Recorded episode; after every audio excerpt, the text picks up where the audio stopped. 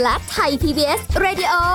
ขอเชิญทุกท่านพบกับคุณสุริพรวงศิตพร พร้อมด้วยทีมแพทย์และวิทยากรผู้เชี่ยวชาญในด้านต่างๆ ที่จะทำให้คุณรู้จริง รู้ลึก รู้ชัดทุกโรคภัย ในรายการโรงพยาบาล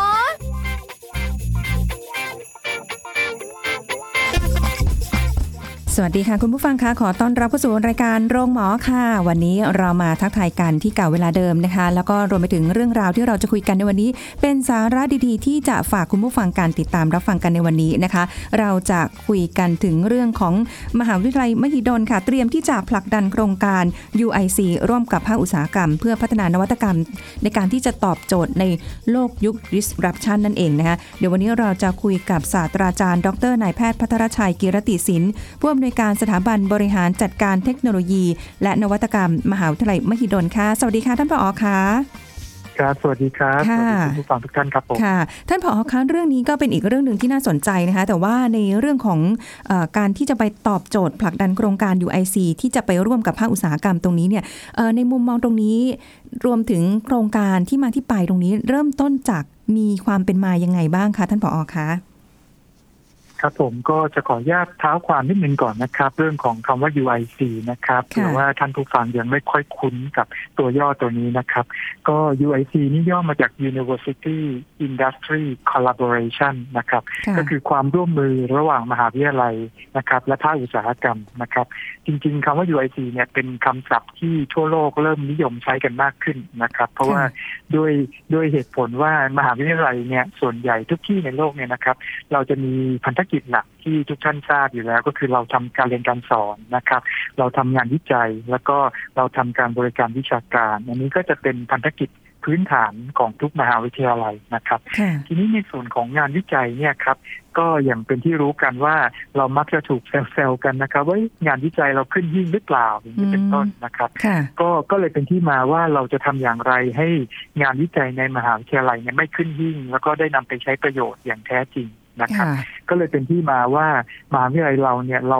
เราต้องยอมรับว่าเราไม่ได้เก่งทุกเรื่องนะครับ เราเก่งในเรื่องของการวิจัยการวิชาการค่ะแต่เราอาจจะยังไม่เก่งในเรื่องของภาคอุตสาหกรรม ภาคธุรกิจ หรือว่าการทำการตลาดนะครับอืมงั้นจึงจำเป็นอย่างยิ่งที่มหาวิทยาลัยเนี่ยเราต้องเปิดรั้วเปิดประตูของเราแล้วก็ ต้อนรับความร่วมมือจากผู้เชี่ยวชาญในหลาย ๆ ด้านเนี่ยมาช่วยกันนะครับค่ะเราทำงานวิจัยแต่ว่าจะทำอย่างไรให้งานวิจัยของเราเนี่ยไปไปถึงห้างให้ได้ นั่นก็แปลว่าไปถึงมือผู้ใช้นะครับ แล้วก็ตอบโจทย์ความต้องการของผู้ใช้ให้ได้ด้วยนะครับ เพราะว่าทุกวันเนี้ยทุกอย่างมันต้องขึ้นอยู่กับสังคมว่าเอ๊ะประเทศเราต้องการอะไรนะครับค่ะสังคมเราต้องการอะไร โดยเฉพาะอย่างยิ่งถ้าจะดีที่สุดเนี่ยงานวิจัยควรจะไปช่วยสร้างเศรษฐกิจ ของประเทศด้วยนะครับ เพราะว่าค่ะถ้าเราทำงานวิจัยมาแล้ว แล้วไม่มีใครใช้ก็ย่อมไม่มีใครซื้อ ก็ย่อมไม่เกิดผลดีในเชิงเศรษฐกิจนะครับค่ะงั้นตรงนี้ก็เลยเป็นที่มาของคำว่า UIC ครับว่าอ๋อเป็นความร่วมมือกันระหว่างมหาวิทยาลัยก็คือ University กับภาคอุตสาหกรรมก็คือ Industry เนี่ยนะครับค่ะร่วมมือกันเพื่อจะนำงานวิจัยเนี่ยออกไปสู่การใช้ประโยชน์ได้อย่างแท้จริงครับผมอ๋อแล้วงานวิจัยที่ว่านี้ค่ะ เป็นลักษณะงานวิจัยที่จะมาต่อยอดอะไร ในเชิงที่จะถึงมือเออพี่น้องประชาชนได้บ้างอะคะ มันเป็นด้านไหนอะคะครับจริงๆเป็นเป็นเป็นงานวิจัยที่เปิดกว้างเลยนะครับ ก็คือไม่ได้ไม่ได้จำกัดว่าจะต้องเป็นด้านใดด้านหนึ่งโดยเฉพาะนะครับค่ะโดยหลักการแล้วเนี่ยมหาวิทยาลัยไม่ว่าจะเชี่ยวชาญในด้านไหนเนี่ยก็สามารถทำงานวิจัยที่เป็นประโยชน์กับสังคมได้นะครับค่ะยกตัวอย่างอย่างเช่นถ้าเป็นด้านการแพทย์ นะครับ ซึ่งทางมหาลัยมหิดลของเราเนี่ยเราเชี่ยวชาญเรื่องการแพทย์นะครับ แล้วเราก็มีคณะแพทย์ศิริราชรามานะครับ แล้วก็มีคณะที่ดูแลด้านการแพทย์อยู่อีกหลาย ๆ คณะในมหาลัยมหิดลอ๋อนะครับค่ะก็ถ้าเป็นงานวิจัยทางด้านของการแพทย์เนี่ยเราก็ต้องคิดวิจัยว่าจะทำอย่างไรให้ผลงานวิจัยของเราเนี่ยสามารถไปใช้ประโยชน์ ให้กับผู้ป่วยได้อย่างแท้จริงนะครับอืมไม่ว่าจะเป็นด้านเครื่องมือแพทย์ ด้านยา ด้านวัคซีนนะครับ หรือด้านอื่นๆที่เกี่ยวกับการดูแลสุขภาพโดยรวมนะครับค่ะนี่คือตัวอย่างว่างานวิจัยเนี่ยจะทำอย่างไรเพื่อให้มันไปถึงเป้าหมายตรงนั้นได้นะครับ แต่ค่ะต้องเรียนว่าอ่าหลาย ๆ งานวิจัยเนี่ยเราไม่สามารถทำได้สำเร็จในเวลาอันสั้นนะครับ ต้องใช้เวลาในการ ศึกษาตั้งแต่พื้นฐานนะครับ จนกระทั่งไปถึงการทดลอง ในสัตว์ทดลองในคน แล้วก็ดูแลเรื่องของความปลอดภัยเรื่องของประสิทธิภาพนะครับค่ะนั้นมันจึงใช้เวลานะครับนั้นงานวิจัยเนี่ยจะมีจะมีรูปแบบที่แตกต่างกันไป ขึ้นอยู่กับอืมความยากง่าย ขึ้นอยู่กับกฎกติกาหรือว่ามาตรฐานต่างๆ ที่กำหนดไว้นะครับค่ะแต่อย่างไรก็ตามเนี่ย เมื่อเราทำงานวิจัยเสร็จแล้วในมหาวิทยาลัยหรือว่าในห้องแลบเนี่ยนะครับ ต้องมีขั้นตอนหลังจากนั้นนะครับ ที่ค่ะจะนำไปสู่ภาคของการผลิต แล้วก็การนำไปใช้เรื่องของการขนส่ง เรื่องของการนำไปใช้ประโยชน์ต่างๆ ต้องต้องเข้ามาประกอบกันนะครับ ซึ่งอืมที่ผ่านมาเนี่ยถ้าเกิดว่าเราไม่ได้ร่วมมือกันเนี่ย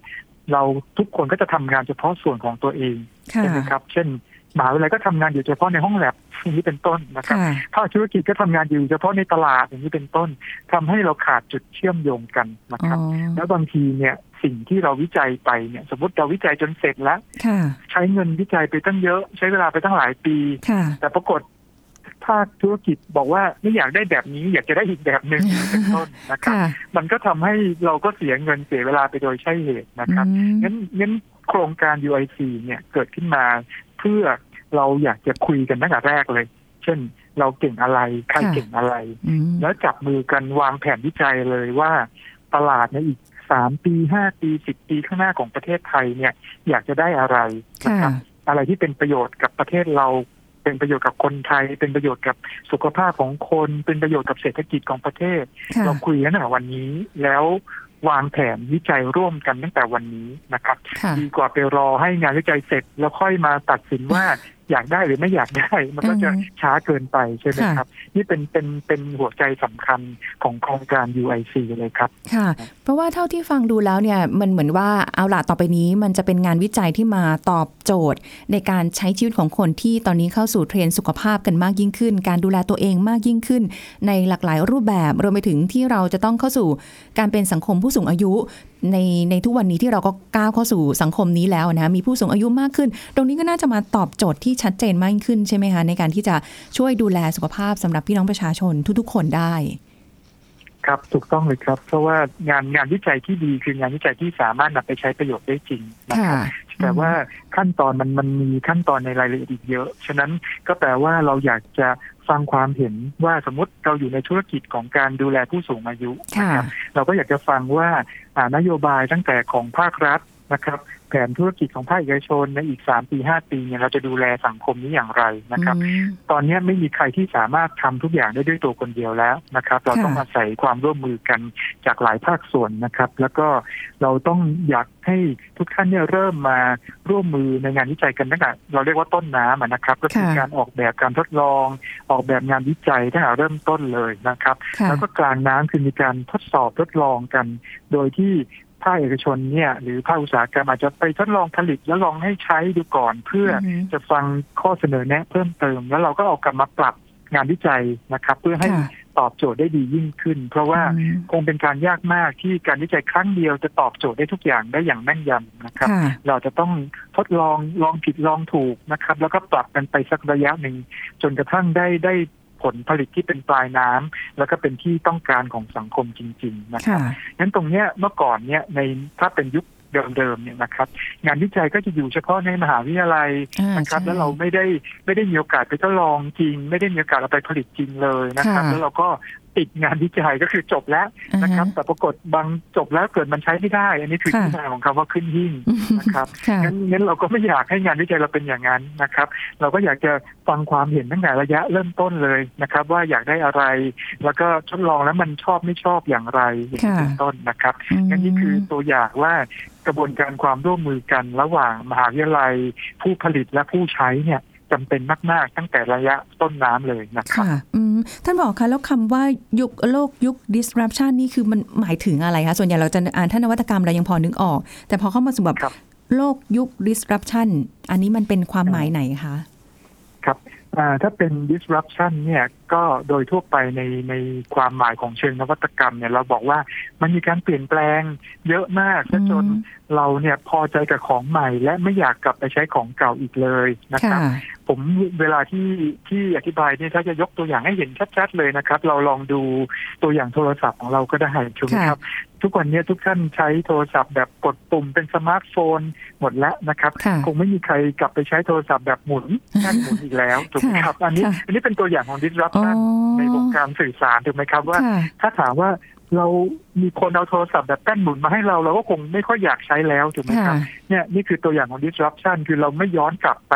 ใช้ของเดิมอีกเลยนะครับงั้นโลกโลก disruption แต่ว่าเรามีของใหม่ที่ดีกว่าเดิม เราทุกคนพอใจทุกคนสามารถใช้ได้ จนเราไม่อยากกลับไปมีวิถีชีวิตแบบเดิมอีกเลยนะครับนี่คือคำว่าโลก disruption ฉะนั้นถ้าเป็น disruption ในเชิงสุขภาพ ก็แปลว่าเรามียาใหม่เรามีวิถีชีวิตใหม่ที่ทำให้เรามีสุขภาพที่ดีขึ้น โดยที่เราไม่กลับไปทำวิถีแบบเดิม ไม่กลับไปกินแบบเดิม ไม่กลับไปใช้ชีวิตแบบเดิมอีกเลยเพราะว่าของใหม่นี่มันดีกว่าเดิมมากนะครับนั้นงานวิจัยที่ดีนะครับ ผมมักจะย้ำว่างานวิจัยที่ดีต้องสามารถสร้างสิ่งใหม่ๆจนทั้งเกิด disruption ได้ก็คือทำให้คนเนี่ยเปลี่ยนวิธีคิด คนเปลี่ยนวิถีชีวิตประจำวันไปไปบางอย่างที่ทำให้ชีวิตของพวกเขาดีขึ้นนะครับนี่คือที่เราเรียกว่าโลกของการ disruption อ๋อซึ่งซึ่งมันน่าสนใจมากเลยค่ะ ท่านผออตรงที่ว่าเอาละเราเดินหน้าเพื่อไปเพื่ออนาคต แต่ว่าในขณะเดียวกันที่มันมีการพัฒนานวัตกรรม ความก้าวหน้าในเทคโนโลยีต่างๆ ที่มาผสมผสานกัน เพื่อให้เกิดวิถีใหม่ขึ้นมา แต่ว่าวิถีใหม่ที่ว่านี้ก็ไม่ได้หมายความว่าจะมาทำลายวิถีดั้งเดิมแต่ว่ามันจะเพิ่มเติมในเรื่องของคุณภาพชีวิตที่ดีขึ้น แล้วเราก็จะสามารถที่จะแยกออกได้ว่าอาล่ะต่อไปนี้เราก็ใช้เป็นวิธีแบบนี้ อันเก่าอาจจะไม่ได้เขาเรียกเหมือนกับว่าไม่ได้เป็นตามยุคตามสมัยเหมือนมันต้องมีการเปลี่ยนแปลงงั้นถูกไหมคะท่านผอคะ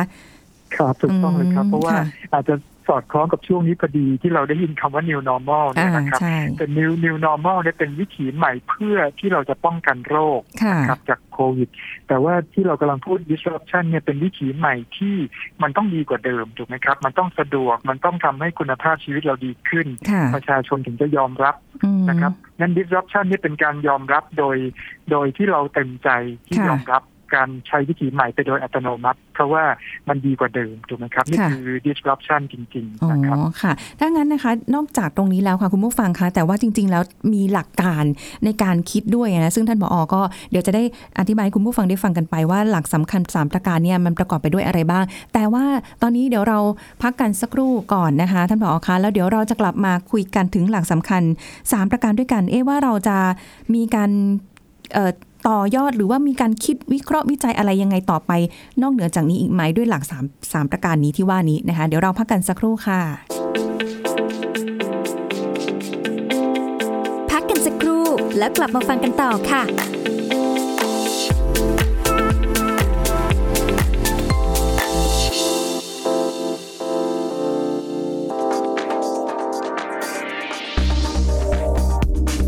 คุณผู้ฟังครับ การกินอาหารที่มีไขมันหรือน้ำตาลมากเกินไป แม้ว่าจะเป็นอาหารที่มีรสชาติอร่อย แต่ก็จะทำให้ระดับของคอเลสเตอรอลในร่างกายสูงเกินไปนะครับ ซึ่งเป็นสาเหตุของโรคเบาหวานและโรคความดัน จึงควรหลีกเลี่ยงและห้ามใจอย่างเด็ดขาด และแบ่งกินอาหารประเภทอื่นให้ครบหมู่ทดแทน รวมถึงหลีกเลี่ยงอาหารรสจัดไม่ว่าจะเป็นเผ็ด เปรี้ยว เค็ม หวาน ก็ล้วนแล้วแต่อันตรายต่อผู้สูงวัยทั้งนั้นนะครับ เพราะอาหารรสจัดเหล่านี้ทำให้เสี่ยงต่อการเกิดโรคไต โรคเบาหวาน หรือการกินเปรี้ยวมากเกินไป อาจจะทำให้กระเพาะอาหารมีกรดเกิน ควรกินอาหารรสอ่อนที่ย่อยง่าย ปลอดภัย แถมยังสบายกระเพาะมากกว่า รวมถึงให้งดกินจุบจิบ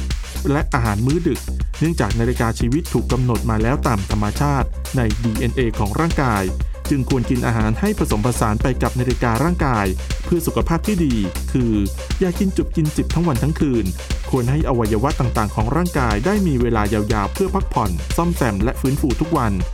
นอกจากนี้การไม่กินมื้อดึกยังช่วยให้การนอนดียิ่งขึ้นด้วยนะครับ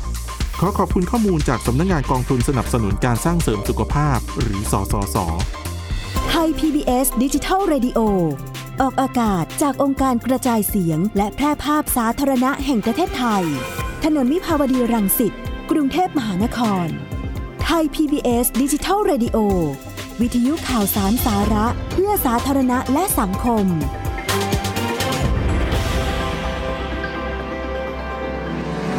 คุณกำลังฟังรายการโรงหมอ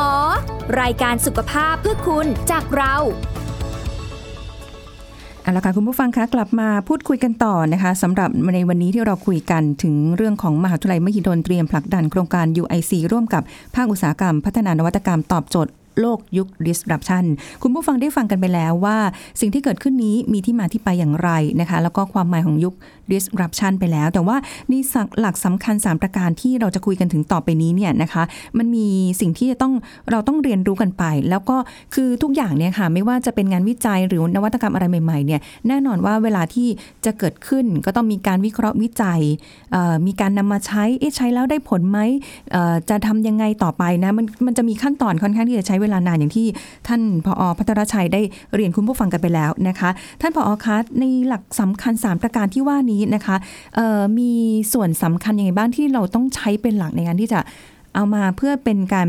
จัดการนวัตกรรมเทคโนโลยี หรือการร่วมมือกันในภาคอุตสาหกรรมต่าง ๆ เหล่านี้ด้วยหลักสามประการนี้มีอะไรบ้างอะคะ ครับผมก็ในในโครงการที่เราวางแผนเรื่องของ UIC นี้นะครับ ทางมหาวิทยาลัยมหิดลเนี่ยเราก็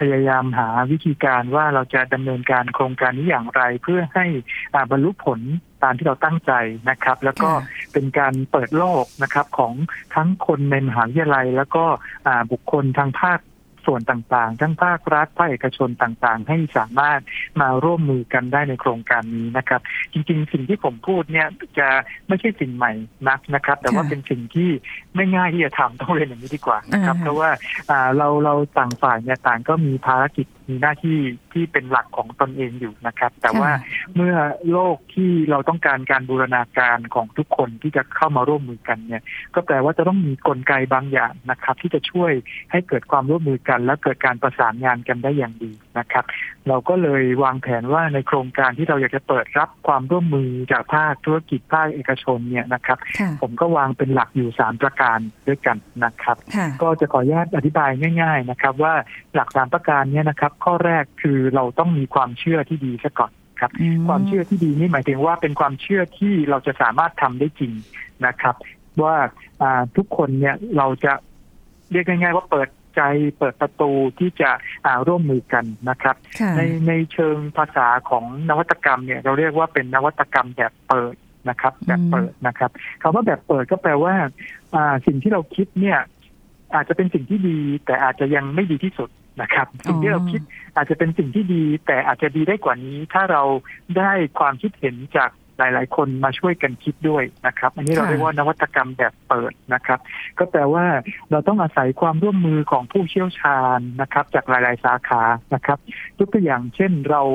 เราประดิษฐ์เครื่องมือชิ้นหนึ่งขึ้นมานะครับค่ะส่วนอีกคนหนึ่งก็ประดิษฐ์เครื่องมืออีกชิ้นหนึ่งขึ้นมานะครับ คือถ้าต่างคนต่างไม่ได้เจอกันเนี่ย เราก็จะได้เครื่องมือสองชิ้น แต่แต่ละชิ้นเนี่ยอาจจะดีได้ประมาณหนึ่งแต่ยังไม่ดีที่สุดอื นะครับมแล้วถ้าเกิดสองชิ้นนี้ได้มาเจอกัน แล้วอาจจะเอาชิ้นที่สองมาใส่ไว้ในชิ้นที่หนึ่งเนี่ย ก็จะทำให้ชิ้นที่หนึ่งเนี่ยมีประสิทธิภาพที่ดีขึ้นอย่างนี้เป็นต้นนะครับอ๋อนั่นนี่คือคือคำว่านวัตกรรมแบบเปิดก็คือเราก็เปิดรับไอเดีย เปิดรับนวัตกรรม เปิดรับผลงานของหลาย ๆ คน แล้วลองมาดูซิว่าถ้าเรามาประกอบร่างกันเนี่ย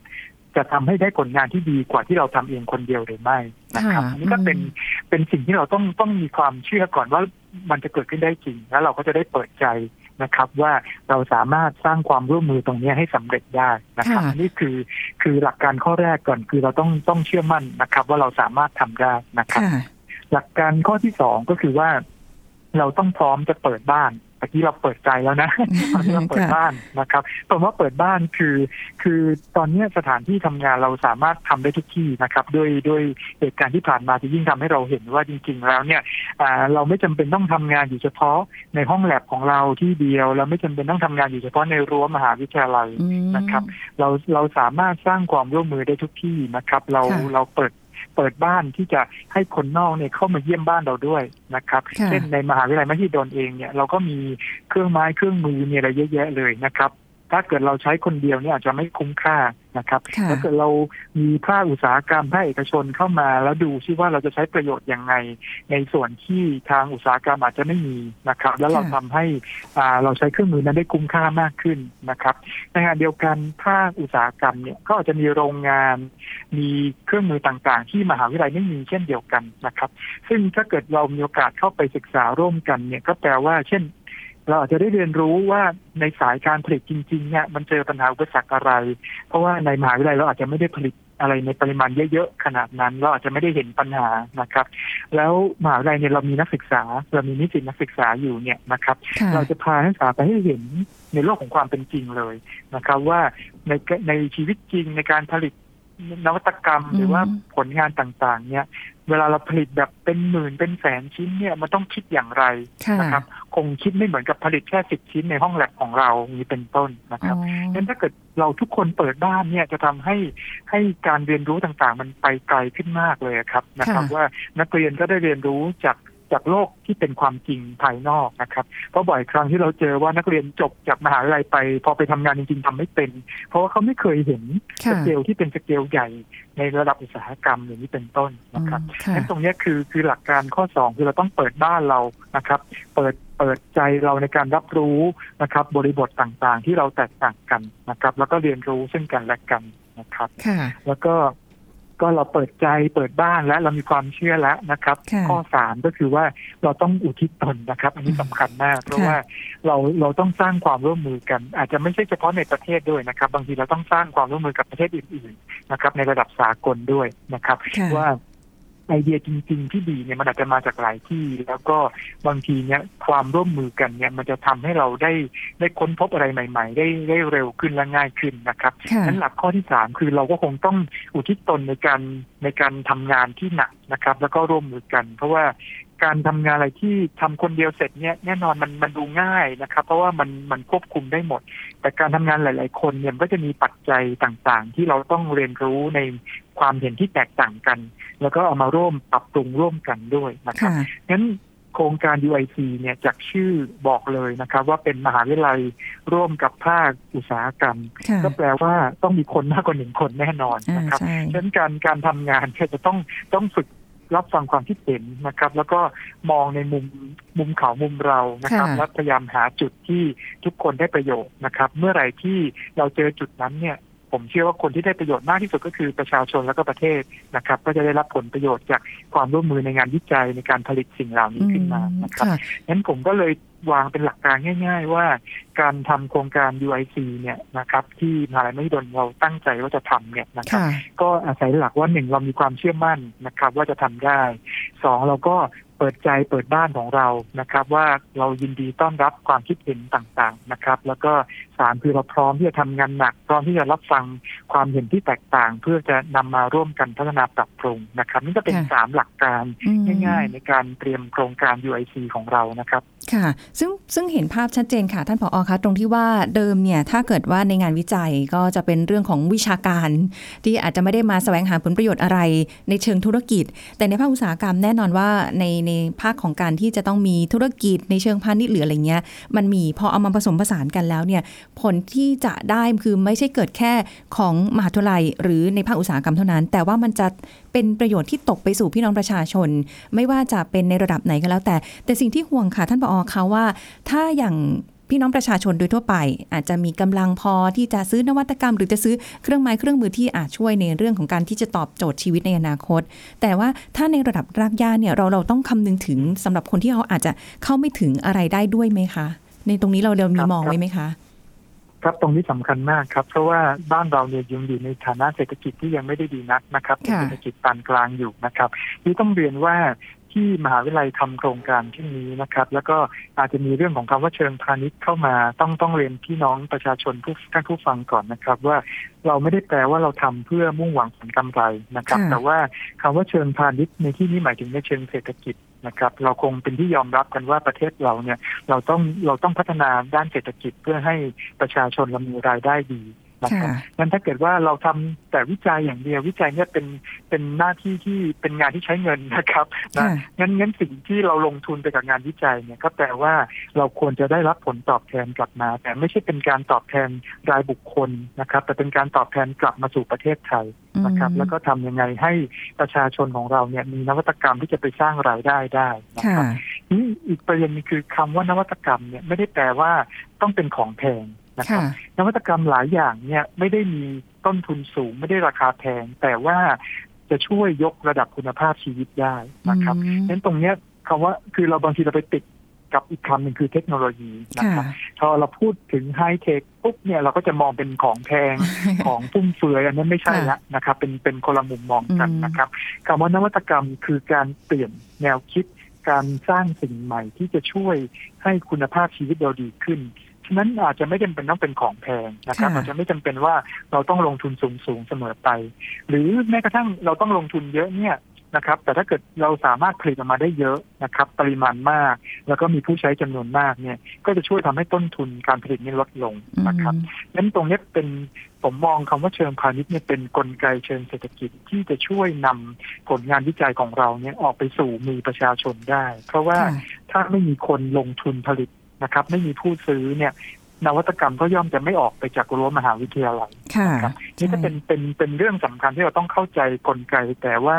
เราต้องหาจุด balance ที่พอดีนะครับอืมว่าทำอย่างไรให้นวัตกรรมของเราเนี่ยเข้าถึงประชาชนได้จริงๆค่ะฉะนั้น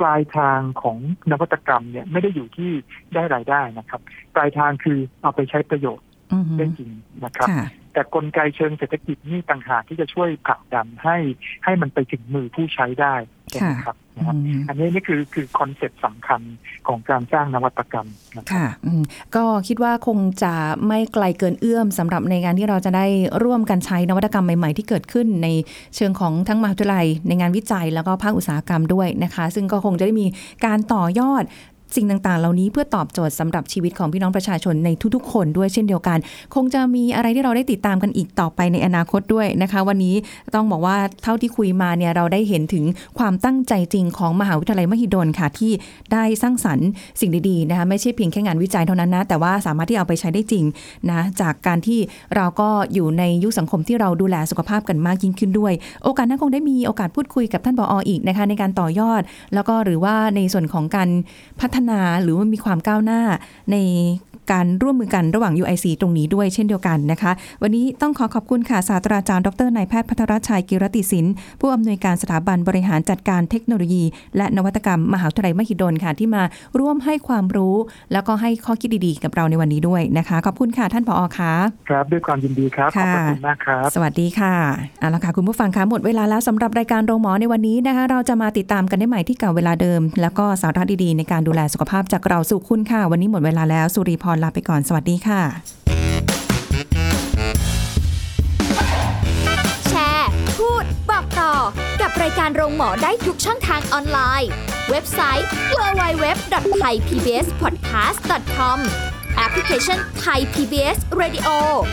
Facebook Twitter Instagram Thai PBS Podcast และฟังได้มากขึ้นกับพอดแคสต์โรงหมอ ที่ Apple, Google, Spotify, SoundCloud และ Podbean ทุกเรื่องทุกโรคบอกรายการโรงหมอ